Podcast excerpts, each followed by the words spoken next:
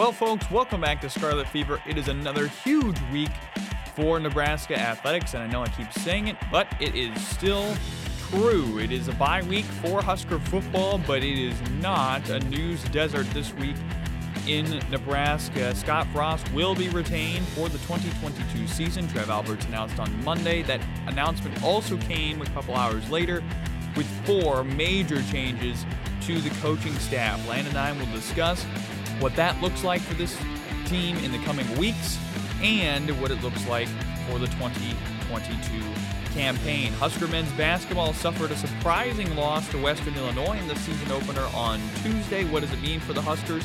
How can they fix their offensive rebounding woes as they head into a matchup on Friday night with Sam Houston State? And we'll wrap the program uncharacteristically with 1 2 NU and a debate. Is Yaka Dunka the next Bing Bong? You'll find out coming up on Scarlet Fever.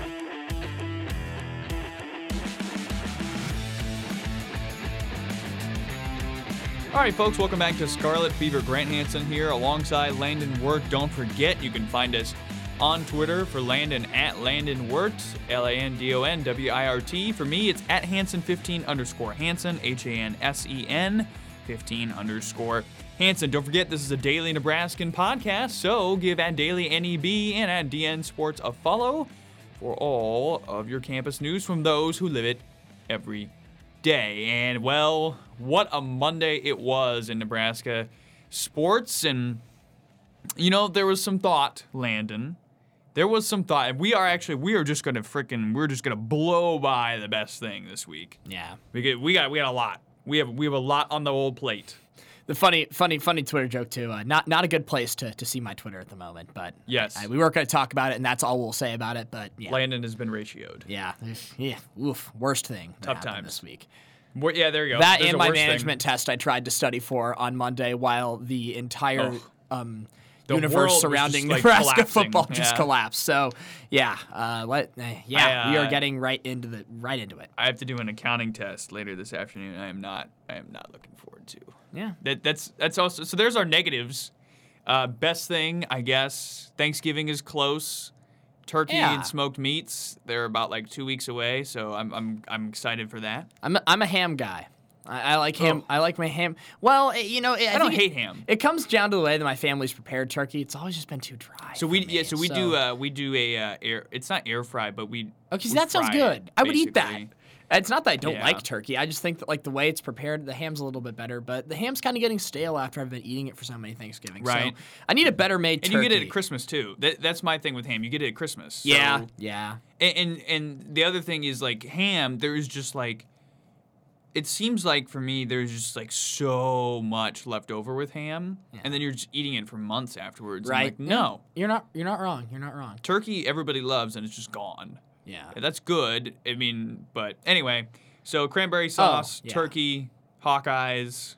And college ba- and college basketball's back. Quick positive. That's also a best thing. More into college basketball later. Fun fact: three percent of the entire Division One college basketball schedule for the 2021-22 season was played on Tuesday night. Did you say three percent? Three percent of the entire college Holy basketball. cow. Ken Pomeroy tweeted that out. There Uh, were there were some There were like a hundred bombs. There were like a hundred plus games. Uh, it was a lot of fun. There was a lot of good games. The Akron Ohio State game was fascinating. Yeah. I know I'm going to be handling the uh, Big Ten rankings for men's hoops coming up uh, down the line. I think after this week. Um, but there was a lot of interesting Big Ten shufflings going on. Michigan had some trouble with Buffalo yesterday. Um, Buffalo's going to be good, I think, in the MAC, but um, it was a little bit closer than maybe Michigan fans would want. But also, first game of the year. Yeah. First game of the year. And Yeah. plenty of people had trouble with the first game of the year. So, anyway, that's later in the program. But Monday, what a day. Uh, let me start with this. I was sitting on a shuttle from my apartment complex to campus Monday morning, and I see a tweet from what I thought was Brett McMurphy's Twitter account saying that today, per sources, Scott Frost is meeting with Trev Alberts to discuss his future at Nebraska. A decision to come soon. And so I'm sitting there like, oh boy, here we go. And then, like, literally a half a second later, I see, oh no, it's a parody account. It's not the real Brett McMurphy. Um, side note, that account got suspended like instantly, Yeah, that was pretty Um, funny. which was interesting because I think someone was like comparing and saying like, basically, and I don't know if it was, I don't know if they used the Taliban as their example, God. but it was like, basically, the Taliban exists on Twitter still. But like you, you miss, you just spread a blatant lie about college football and you're gone uh, instantly. The, the So end all be all for Twitter police. But apparently. anyway, again, so it was fake, and and then you turn around, and then maybe it wasn't, because No. later that afternoon at three o'clock, roughly, I think maybe closer to two thirty, um, Trev Alberts releases a statement saying Scott Frost will be retained in 2022. That spiraled off a, just a, a mess of a day. There was just so much going on. Trev Alberts then later that night spoke uh, on Sports Nightly. A couple of good quotes uh, from that. And then, of course, the big hammer is the other side of the coin, which was the firings of four offensive assistant coaches Greg Austin, Mario Verduzco, Ryan Held, and offensive coordinator Matt Lubick. So, big day. And I mean, let me say first, I think you've had more interaction with th those four assistant coaches than I have. But I can say without a doubt, uh, those four guys are all really, really good dudes Yeah, uh, more Lubick than the rest of them. I would say I've I've gotten that you've li- that I've- you've interacted with. Yeah, right. I've I've listened to him speak a couple of times. More less less on the other guys, but yeah, uh, it's tough. I really thought that the whole Lubick thing would be a really cool story. It's a guy that was really involved with college football and then just stepped away. It's someone who was involved in college football heavily, just took some time to step away from the sport completely and do like finance or banking or whatever it was, and Right. then stepped back into the realm with Frost. And I I thought it was going to last longer than I this. did too. This was the most surprising of the fires. To It me. was, it was, and I really was, I was shocked to see that part happen, and it was really just disheartening to see the experiment not work. But I mean, to call a spade a spade, it wasn't really. Right. Nebraska's offense, the big issue is that it was so identityless that you never knew what was going to happen on a game to game basis and who was going to get consistent touches on a game to game basis. The most damning evidence of this is when Nebraska's down six with five minutes to go against Ohio State. Markese Stepp appears for the first time in Right. a month. Like, where has he been and why was he not featured earlier? You see it in guys like Samori Toure, who are featured one week and not featured the next. You see it in a guy like Oliver Martin, who, yes, caveat, was hurt, but had an 100 yard receiving day in Nebraska's first game of the season and has been invisible since. There's no set identity with regards to Nebraska's football football's offense, and so the, the changes are understandable. Adrian Martinez's progress has been stunted. The offensive line, while improving in a few areas, has been consistently really bad all year, particularly in pass protection. Um, and and the running backs, that room has just always been in flux and never been consistent in the personnel decisions. So, So I, I think it comes to me. those coaches are good dudes. It, it can right, and Greg Austin, for example, was very much loved Yeah, by um, by his his players. You know, uh, I think the probably the shortest tweet by any player um, was Teddy Prochazka, who said just "damn." Yeah. and that and that said a lot to me. That tweet said a lot.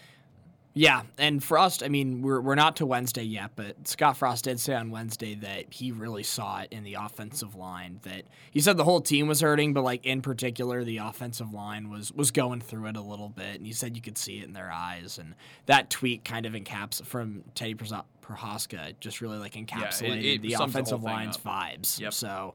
Yeah, it's it's a bummer, and that sort of midseason change is never never easy. It you had to do it now because it's before this big time recruiting window ramps up and you don't want to be sending out essentially fired coaches to go do your bidding for you for a little bit. I mean, that's not a good look all around.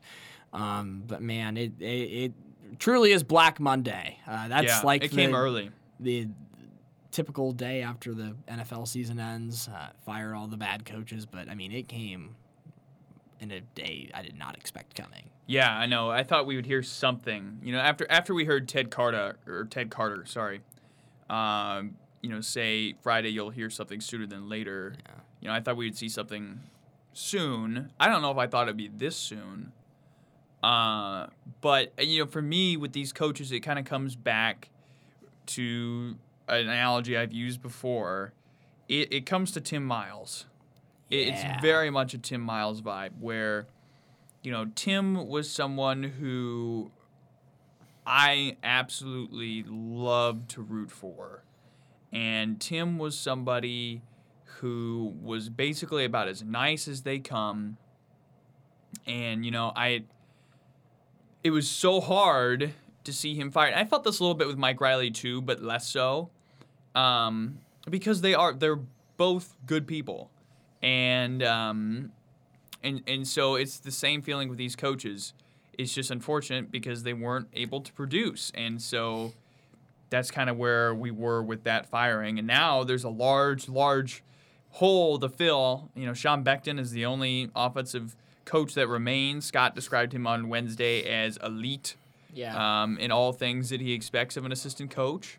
Um, there's a lot of holes to fill. Got a number of guys, uh, Ron Brown and others, who are helping out for these last two weeks of the year.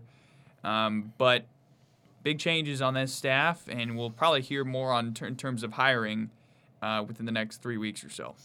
Yeah, uh, you're right. And when Frost spoke Wednesday, he said one of the interesting things that I, I took away was the fact that he's like, yeah, well, well, some of these guys have have jobs other places, which to me is pretty big indicator that Nebraska is looking at people to fill coordinator positions who are still currently employed somewhere. So you're not bringing an, an old hat out of retirement or away from football like a Right. Lubick, and there were some former Oregon coaches that were mentioned that currently don't have like in season jobs.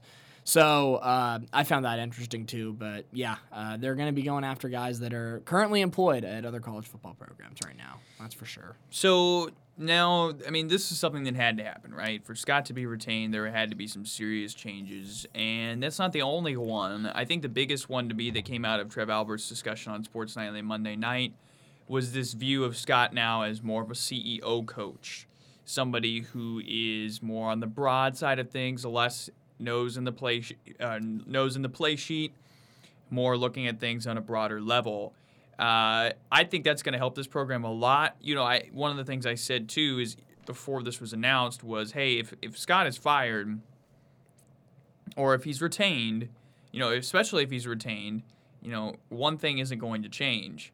These mystifying personnel decisions, it, they're not going to go away. The, you know, the appearance of Markese Stepp randomly late in the game, and they're mystifying to the fan base and to the members of the media. Um, you know, mainly because Frost doesn't actually talk very much about why he makes some of those decisions. It's kind of just been his policy. If somebody's hurt or dealing with an injury, he's not going to disclose it. I think that hurts him sometimes more than it helps. But that was a large part of why. And if he was retained, it's not going to change. But with this announcement of him less as a offensive play caller, more as a CEO, I think some of those personnel changes could go away in the future, depending on who they hire at that offensive coordinator spot. And now he does get to, we finally get to see Frost as again uh, taking fully, you know, going fully away from that offensive coordinator play calling, um, you know, role. And I think that's generally, I think that's generally going to be a good thing. Yeah, uh, I mean, you, you'd hope it is. Uh, he's, you know, he's said it a lot. He's he's been worn thin. Uh, there are a lot of things, you know, with regards to the X's and O's and the play calling and all of that stress that happens during the week that has worn on him a little bit. And I agree that if this is to work, this partnership between Trev Alberts and Scott Frost, there was something that had to change. I had said that firing Frost was a option, probably not the best option long term, but an option. And now you're you're sitting here now in the immediate sort of aftermath of this, and you have all these offensive changes. And one of the things that I think definitely needed to be reconsidered was what kind of role Frost wanted to have. And in terms of being a program ambassador and CEO type and less of a play caller, I think it's going to be extremely beneficial. Uh, it can't not be. If you try the same things over and over and expect the same results, you're not going to get different results. Uh, you're going to get the, or you expect different results, you're not going to get them if you bring Frost back and he's in this similar type of position he currently was in, even with like a new offensive coordinator and offensive assistants and things, I mean, what's really going to change, you know? So getting this this this you know CEO type uh, really more of a, an overseer of it all and not a master of specifics. I think that that'll probably help his mentals for sure, and will also ensure that more things are up to date and taken care of, as opposed to, I mean, for us during the year, like, would just spend time working with the offensive lineman. It's like, well, why wasn't that happening all the time during the season. He's got other stuff to do. So now, if he's in this sort of role, I think that he can do more of those things during the season without being tied down to like watching the offense specifically during practice and stuff. One of the things I thought was really interesting is viewing how the local media viewed this move compared to the national media and generally more broadly the fan base. I think generally the fan base sees this as a positive thing. Um, the local media, I think, in some ways, and I don't necessarily mean this so much as far as the written local media, yeah. uh, print media, but more so on the broadcast side, I think sees this retain, retention of Frost as a negative. And then the national media, your Joel Klatt, your Colin Cowherds, your Tim Brandos, uh, see this as a positive thing. So that's very that's kind of been very interesting to me to see how different people view this, both people who are locally inside it and then people nationally. Now there were some national, you know, members. I think I saw one Oklahoma journalist um, retweet the announcement with the uh, picture of uh, the hot dog man, you know, saying we're all trying to find out who did this. Um, so there has been there has been some level of snarky outside look at this, but I think it's interesting. Most of the national media has seen it as a positive. Most of the local media on the radio broadcast side seems to have seen it negatively. I don't really know what goes into that discrepancy, to be quite honest with you, because, I mean, you know, you're never going to please anyone, especially with a right. decision like this. The Nebraska fan base is pretty staunchly divided at the moment between the Scott Frost should have been fired camp and the Scott Frost is good camp, and there still isn't enough easing into that neutral, like, oh, yeah, maybe we'll give him another shot. But the national takes I thought were were pretty interesting. I mean, Joel Klatt said it a lot, I guess, during the Ohio State broadcast. I didn't I didn't listen right. to it, of course, because I was there. But he had nothing but positive things to say about uh, Nebraska and Frost, and that they were so close to getting this thing to click. As did Bob Stoops, um, which you know, well, good for him on speaking on a longtime rival. Uh, the Colin Cowherd thing, though, in particular, was interesting to me. Um, saying that this is a, a six-year project and not a four-year project. Mm-hmm but yeah, I I wish I did know what went into sort of that discrepancy between how the shock jock broadcast side of things and the local media viewed the retention versus print. Um, but I can't really say. It's it's well, definitely so, weird, and it's definitely something I, I know. I mean, I, I, I don't, don't know, know, if it's as divided as you think it is. There's plenty of loud voices on Twitter uh, who are divided on this, but like for example, and this there's a John Bishop poll and there's a Sam McKewon poll. I have the Sam McKewon one in front of me, uh, and I could find the John Bishop one later, but I don't know if it's relevant. Um, what I mean, it's the same thing. What's your take on the return of Scott Frost? Don't support it. I'll live with it. Support it. Sixty-five point one percent of 8,765 votes said support. 24.3% is I'll live and then only 10% say don't support the retention. So that that's interesting to me. It, you know, it seems it does seem like on Twitter if you just scroll through and look at things that it's a pretty divided fan base, but then you look at some of these polls from some of the bigger media members in the state and it seems like a lot of the fan base that at least is active on Twitter supports this. Yeah. Um yeah, I know. It's it's very hard to ignore some of the loud Twitter voices sometimes. But um yeah, I mean, the fact that a lot of the fan base appears to be in support is good. I mean, I think a lot of it. Trev Alberts has really done a good job of establishing credibility and marketing himself and being just like a likable dude already in the four months he's had this job. I think that a lot of Nebraskans are also like really, really behind Trev and in support of whatever that, decision that he makes. And I think that's an important note to weigh in all of this. I think that whatever decision Alberts came to, whether it was keeping Frost around or deciding to part ways, would have been met with support because I think a lot of Nebraskans just have a lot of respect for the things that Alberts has been able to do. With that being said, you know, it's like I said, it's hard to disagree with some of the, the, the Twitter voices sometimes, but the fact that a, a good majority of people, at least on Twitter, which is of course not real life, are in support of Frost is not only a good look on him, but also a, a good look on on Trev as well. And I've always said too, just a quick quick aside, it was going to be hard to walk him back from the ESPN article that came out in the days after the Michigan game, in which Trev Alberts explicitly stated that he thinks Scott Frost is the guy to lead the program. He wasn't going to walk off that statement in a month and a half, but Right. it really is. It, it's a good look on on the both of them. I think that so many fans, at least from that poll, are in support. So Scott Frost is retained. Let's move to Wednesday.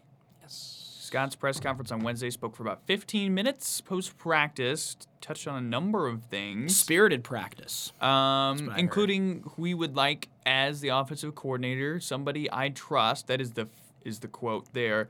First piece in the puzzle, and rightfully so. Again, firing Lubick was, I think, probably one of the more surprising things to me. Um, but I think when you consider his comments, I need somebody I can trust. Not to say he wouldn't trust Lubick um, as a person. I don't think that's what he was saying with that. I think what he was more more saying is I need someone who I can you know fully trust on this offensive coordinator front to totally hand over the duties.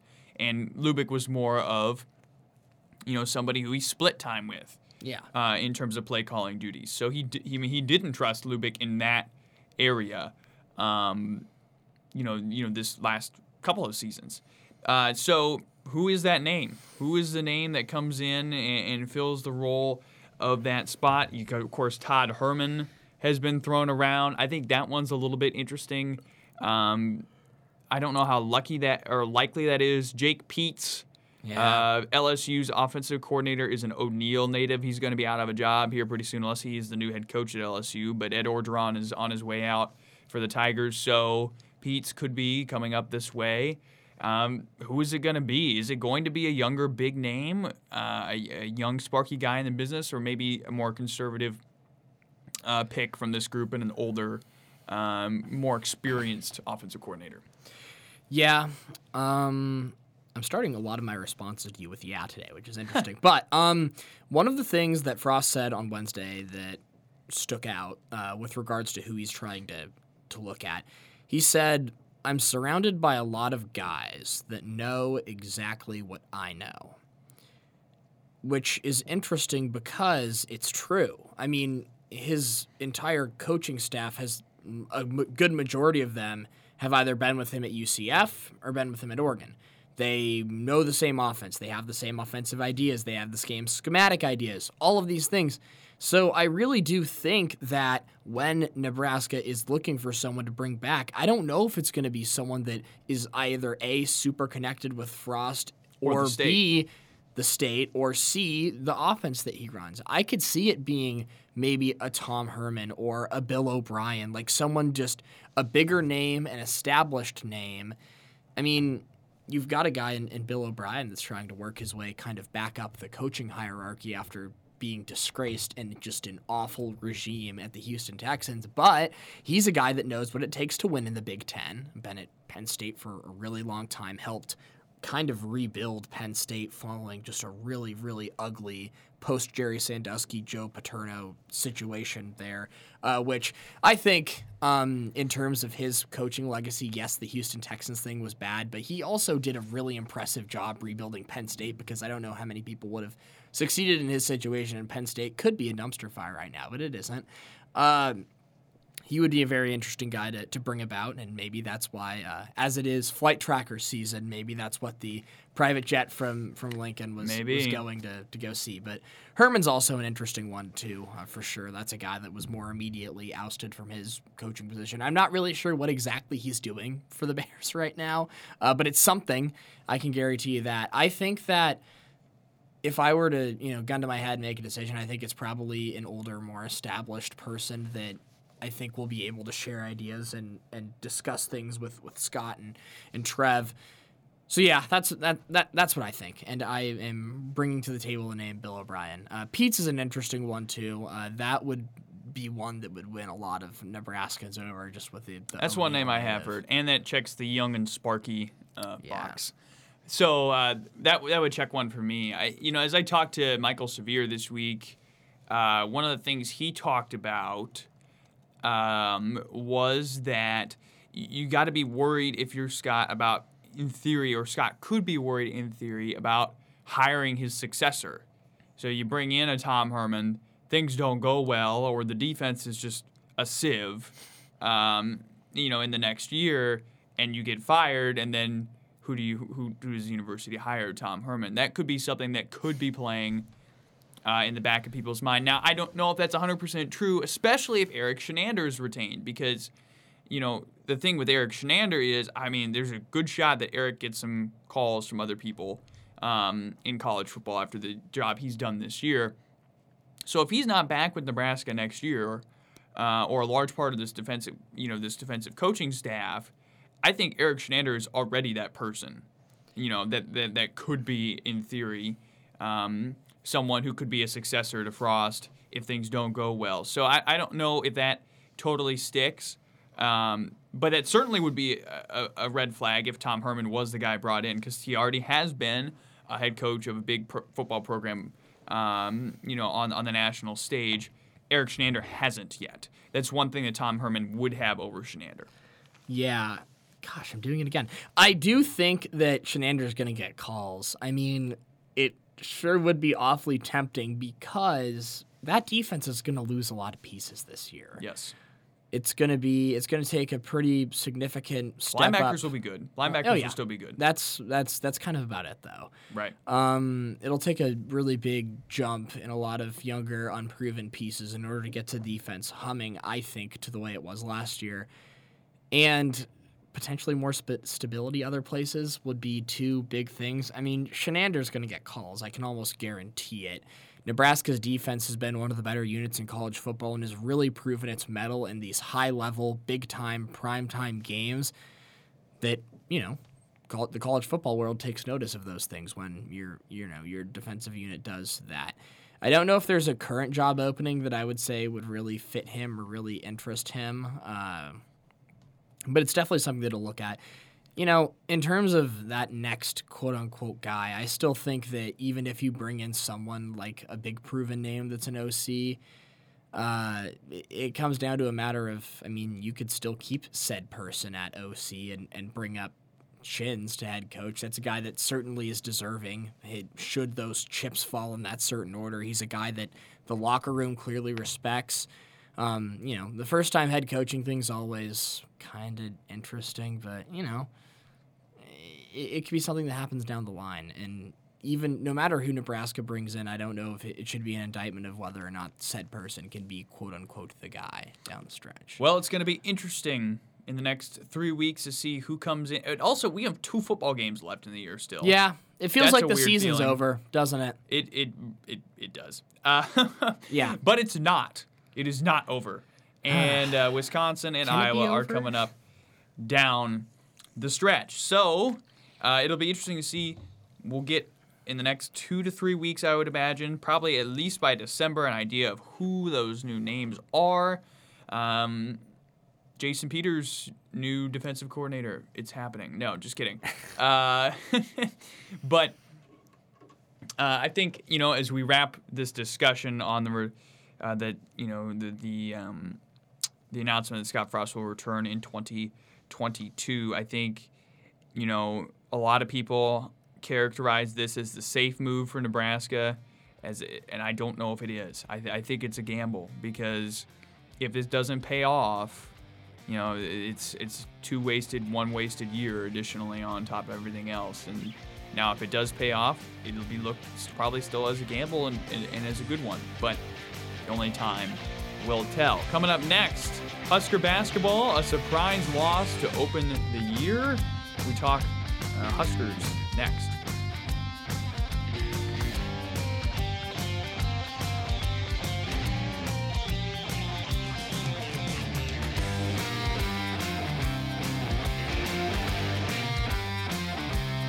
All right, folks, welcome back here to Scarlet Fever. Grant Hansen alongside Landon Wirt Husker basketball.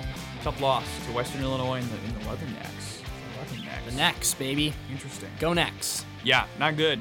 Really bad, in fact. Husker women's hoops picked up a nice win over Maine on Tuesday in their opener. They play as we record this on Thursday tonight. Uh, so they will get game two on the way. Nebraska basketball for men's hoops plays on Friday against Sam Houston State. So now that the table is set, let's look back on Tuesday night. God, do we have to? Well, I mean, the thing that I didn't even realize is that Western Illinois was picked to finish last in its conference, which just adds to the levels of yikes. I don't really know where to start, but my my head is drawn here. It's old friends, man. It's rebounding and free throws. And perhaps the most worrying thing right now, at least for me, is that Nebraska has essentially had three different teams under Fred Hoiberg, and these issues still persist with its rebounding and free throws. And when Western Illinois out rebounds you 57 to 37, and when any team does that, you're not going to win many games. And the disappointing thing was that Nebraska's free throw shooting was pretty good up until the last three minutes when it mattered. So, the familiarity, the old familiar friends that have been Nebraska's downfall under Hoiberg, rearing its ugly heads at terrible times, is the thing that I just can't shake when I think about the game. Like, yeah, well, you know what? Credit to Western Illinois, first of all. They made some really big shots down the stretch, a couple of huge threes at the end of the game, and might have been deserving winners, but yeah, uh, the free the rebounding and the free throw shooting. And the other thing I will say quickly is I don't know what it, Western Illinois did defensively. Fred Hoiberg said post game along with Derek Walker that they switched a lot, which made things difficult. But for Nebraska to look so un-Hoiberg y offensively, just six assists. Pretty much all of their offense came on Tuesday night from isolation stuff and one on one play and tons of dribbling and not much passing. It just didn't even look like a, a Nebraska basketball team under Hoiberg, which is what made the performance so disappointing, especially after how good the non conference, not non conference, how good the exhibition was it sucked. no no way around it. That that that was a sucky performance and it was unbecoming and very very sobering for a lot of the preseason expectation that was placed on this team. Yeah, I think you hit the nail on the head with uh, you know with the inopportune free throws, the inopportune mistakes and inopportune times thing. 70, 75-74 the final and you had two guys in the final 2 minutes who had two free throws to basically put the game away in Wilcher and Verge, and they both went one for two at the line. I mean, Nebraska was at about 80% at the free throw line before those two stepped up there, and they just didn't go in. And I mean, you know, 23 points at the free throw line, that's pretty solid generally. Yeah. Um, you know, 23 of 31, that's 74% shooting. Not terrible. Uh, you would, again, like that near the 80% mark, but they missed the right, the wrong free throws. And then again, 23 to 7 out offensive rebound. That is just absolutely brutal. WIU dominated in the second chance points department too, and it didn't come exactly down the stretch, but the the Leathernecks did have some big buckets um, towards the end of the contest that resulted in second chance points. And the one that also sticks out in my head is the buzzer beating shot to end the first half, which was a like fourth chance offensive rebound from, ironically enough, Luka Barisic, who hit the game winning three. Right. Very rare feat to see someone beat both buzzers. Uh, and have the last bucket of the first half and also the last bucket of the second half. And I mean, if I, if I told you as a team, both teams shot 39% from the floor. Blech. Bad offense. One team made 17 more free throws. One team out turnovered the other.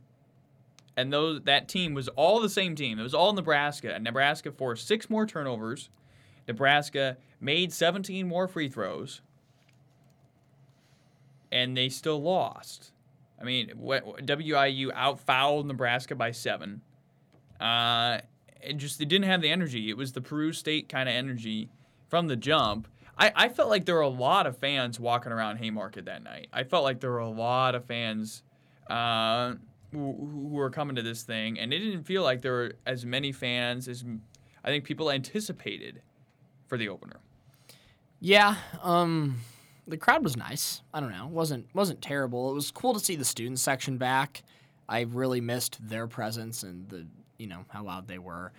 Uh, I would say that PBA was maybe seventy five percent full. 60 to 75. um, but none of them went home happy. I mean, Right. it it really I kind of got Riverside vibes in the first half, but Nebraska was kind of controlling things. Uh, but as we moved into the second half, and each time Nebraska got PBA rolling with either a big dunk or a big play, a big three pointer, Western Illinois seemed to always have a response to quiet that crowd back down. And I think that that has a lot to do with it too. Nebraska really never had that backing of PBA at full force for that big second half run. I mean, Nebraska's biggest lead of the game was seven, and that was in the first half. So, you know, the fact that the Huskers were unable to break away from Western Illinois uh, was really concerning for me. And, uh, yeah. We're gonna find out. Uh, the, the PBA crowd was nice. Good to have them back. But the fact that they weren't able to truly play with, with those that, that contingent at their back really just harmed them in the long run. Two amazing dunks from Trey McGowens. Can't forget uh, mentioning those. And before we move on, A baptism at the rim for the second yeah, no one. kidding. That was Nebraska's last field goal, too. uh, gotta ask you about uh, good old Yaka Dunka. Uh, your thoughts? Your thoughts on Yaka Dunka? I like it. Yeah, It's a it's catchphrase. fun. I, It was I- organic. It, it was, It and that, or- and that is the most, organic. and that is the most important thing of some of these catchphrases. They come organically. Uh, that McGowens dunk, though, holy cow! No that kidding. I've seen a lot of good plays in person. I think that might top the list. That was just incredible.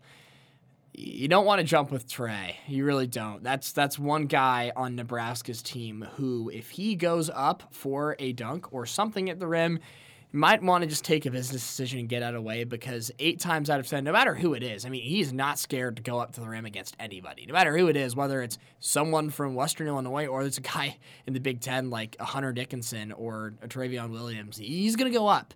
So uh, that's a guy you don't want to jump with. But I, I do love the catchphrase. It, it's awesome. I think it needs to be there needs to be more of it. Speaking of the Big Ten on Tuesday night, most of the conference fared well. Michigan State uh, dropped the uh, uh, State Farm Champions Classic game to Kansas by 13, so they are 0 1, but it was a pretty solid performance from them. I think KU is all, really good. I was gonna say KU is also really good. Yep. I think if there's ever a year for Bill Self to get Kansas back to a Final Four and national championship, it's this team. They are very good and they are incredibly experienced. So, you know, don't hold that one against Sparty because KU's gonna might might KU's probably gonna be like the number two or number three overall seed in the NCAA tournament and for sure a one. Only teams that really fared, uh, unfortunately, poorly uh, in the Big Ten were Ohio State against Akron. They ended up winning at 67 66. Really well executed second action on a elevator screen on the final play of the game. That was very nicely done there. They escaped with the win against Akron at home. And then Indiana, challenged by Eastern Michigan. Uh, Hoosiers won it by 6, 68 62. Everybody else uh, won fairly comfortably. Uh, Iowa is the only team that got the triple digits. They scored 106 against Longwood tonight. Uh, we will see some classic Big Ten action. Maryland and George Washington. So Maryland plays a little bit early. They're 17 and a half point favorites. That's tonight's uh, only Big Ten game. Buffalo and Michigan was last night. Rutgers did escape from Lehigh, and uh, Penn State defeated Youngstown State. So Big Ten looks to be about as advertised, and challenges will persist. Nebraska on Friday has Sam Houston State, the Bearcats. By the way, also on on Saturday night, Texas Gonzaga. That's gonna be fun. Also Villanova and uh, UCLA on Friday, 10:30. Got to stay up, or it's 10:30 Eastern, 9:30 here, I think. Got to stay up late, but it's gonna be good. Anyway, uh, the the matchup at hand in PBA, 7:30 on Friday night. Nebraska and Sam Houston. Bearcats are 1 0 and took down the LeTourneau.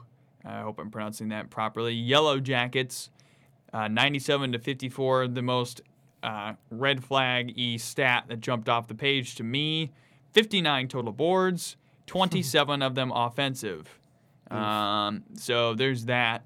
Six offensive rebounds surrendered to the Yellow Jackets by Sam Houston. So that's a red flag. A couple of guys in double figures for that game.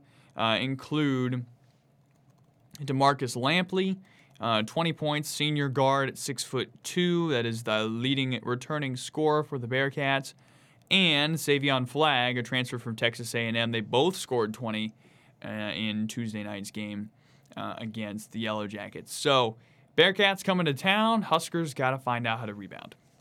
Whoa, Sam Houston State's in the They're in the, WAC. Yes. What the hell? When did that happen? I, they just moved two years ago, and then they uh, they're moving again. They're going to Conference USA. Huh. Yeah. Well, I was googling because I the Action Network did previews of conferences like Southland College basketball preview, Right. but I saw no Sam Houston State, and I was like, what the hell? So There we go. that made me mad. Um, that's about all I know about Sam Houston State. They're they're a mid tier. Uh, they're going to be a mid tier mid tier WAC team. Uh, slated to finish around the middle of the conference. 180th. Uh, no, that's wrong. 197th per KenPom. Nebraska's predicted to win according to the site by 12. Uh, they're quick, uh, 71st in tempo, which is something that would play right up into Nebraska's style, especially early. In terms of rebounding from last year's statistics, uh, not great, which is good. Um, you know, I don't know what or who LeTourneau is. I am assuming they are probably either Division two, Division three, or NAIA school. Yeah, it's a lower level. Um, but in terms of rebounding percentage, last year, uh, 299th in offensive rebounding percentage and 210th in defensive offensive rebounding percentage. So defensive rebounding. So not a great team on the glass, which, God, Nebraska needs to face one of those. Oh God, what am I doing? I'm looking at Nebraska again. Uh, Sam Houston State last year uh, still wasn't it wasn't good, which is why the numbers were like, eh. Uh, last season, 118th in offensive rebounding percentage, 29.3 percent, and um, really bad um, defensive rebounding percentage, uh, 325th. So there will be opportunity for Nebraska tomorrow to make a claim on the glass, and they had media availability availability today as we record this on Thursday. Trey McGowens said that they watched back each offensive rebound from Western Illinois last night and that they're really working on drilling into some of the younger guys on the team that rebounding it matters and it will have an impact on winning games. Uh, so yeah, really curious to see how the the two squads match up. Really disappointed that Phil Forte, Oklahoma State legend, is, is no longer on staff at Ah. Sam Houston State. It's a, it's, it's a bummer, man, for sure.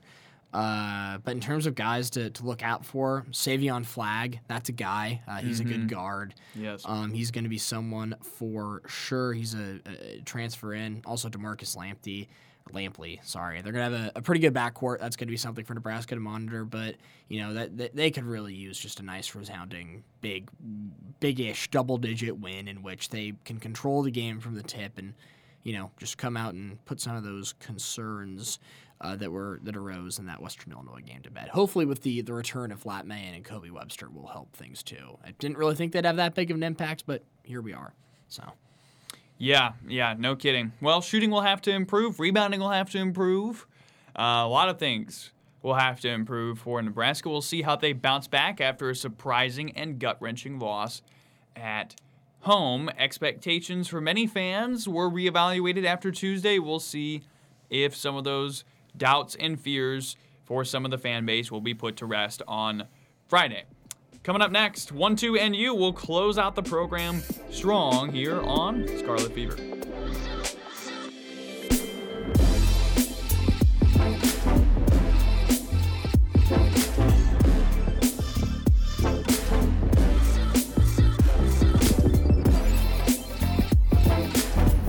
Folks, welcome back to Scarlet Fever. It's time for 1 2 and You as we wrap up episode number 12 here on a Thursday. Grant Hansen and Landon Wirt with you wherever you are listening. Thanks for making us part of uh, your day or your afternoon or your drive home from work or whatever. Um, but it's time for 1 2 and You. Tough week again. I think I was 1 and 2 last week. I'm um, not sure what you were.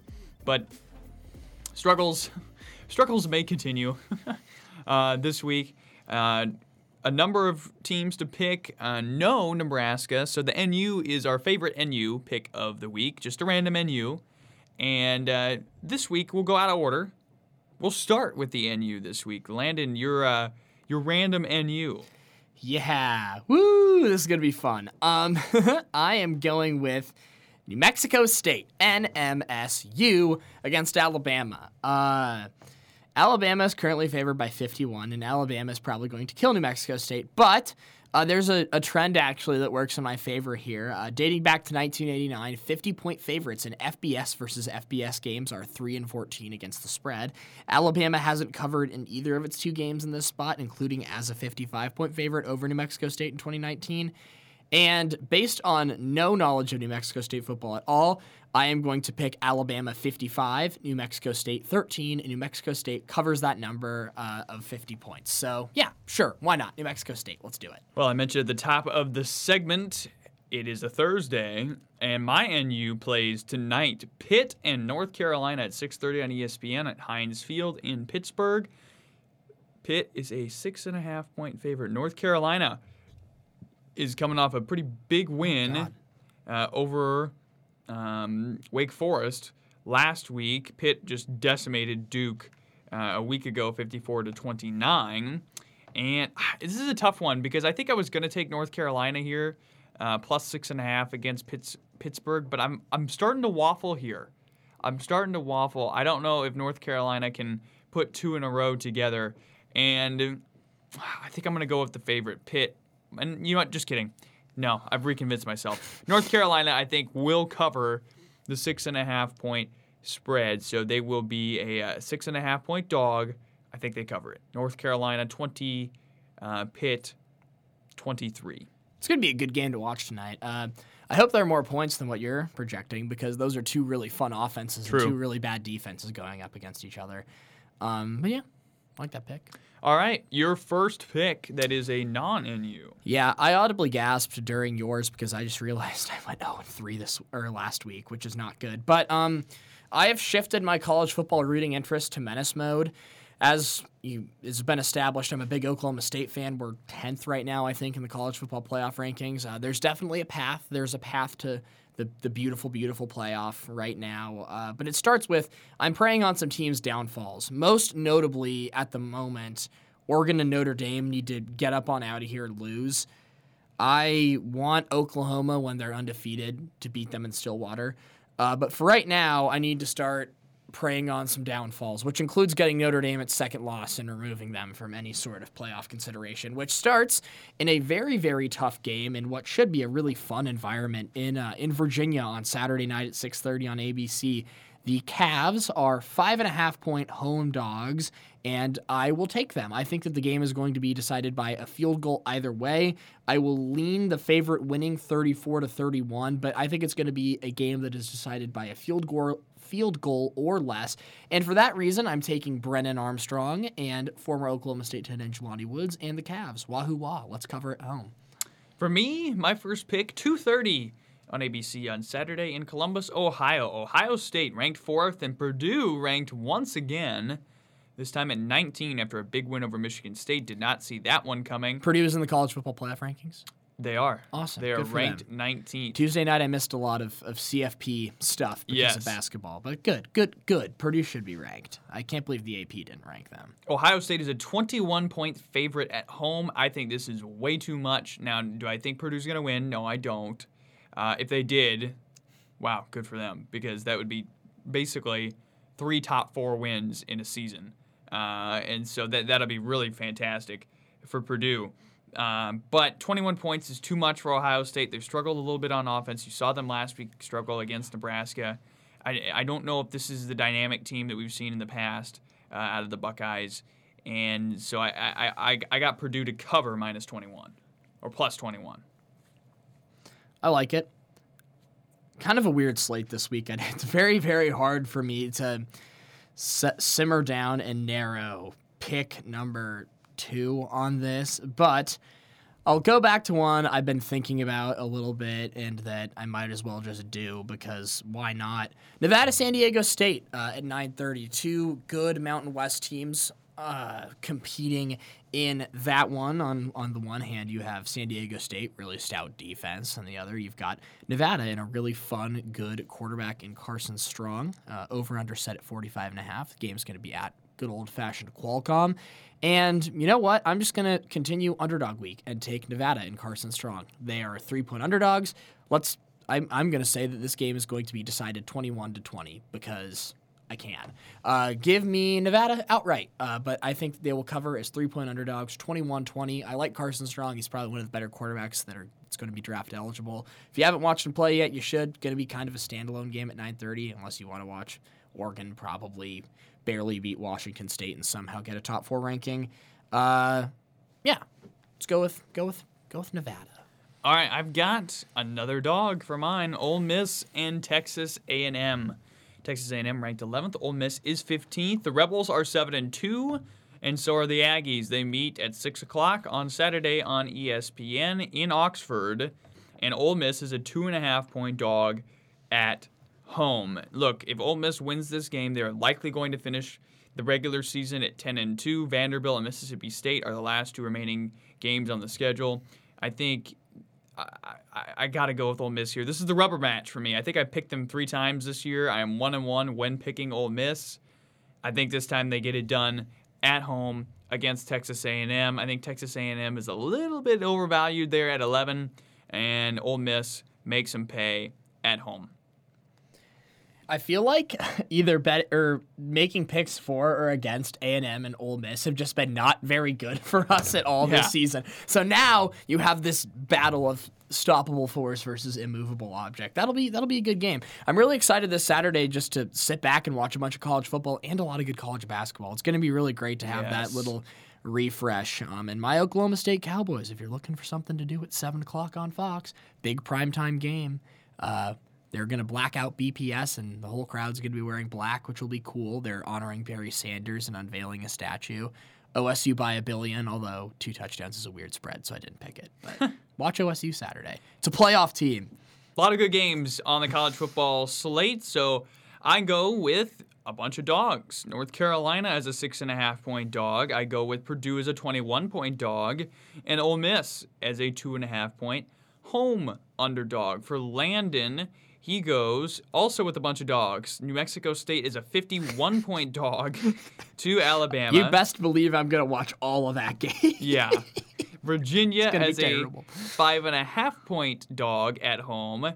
And then lastly, but certainly not least, Nevada Nevada. as a dog in Carson.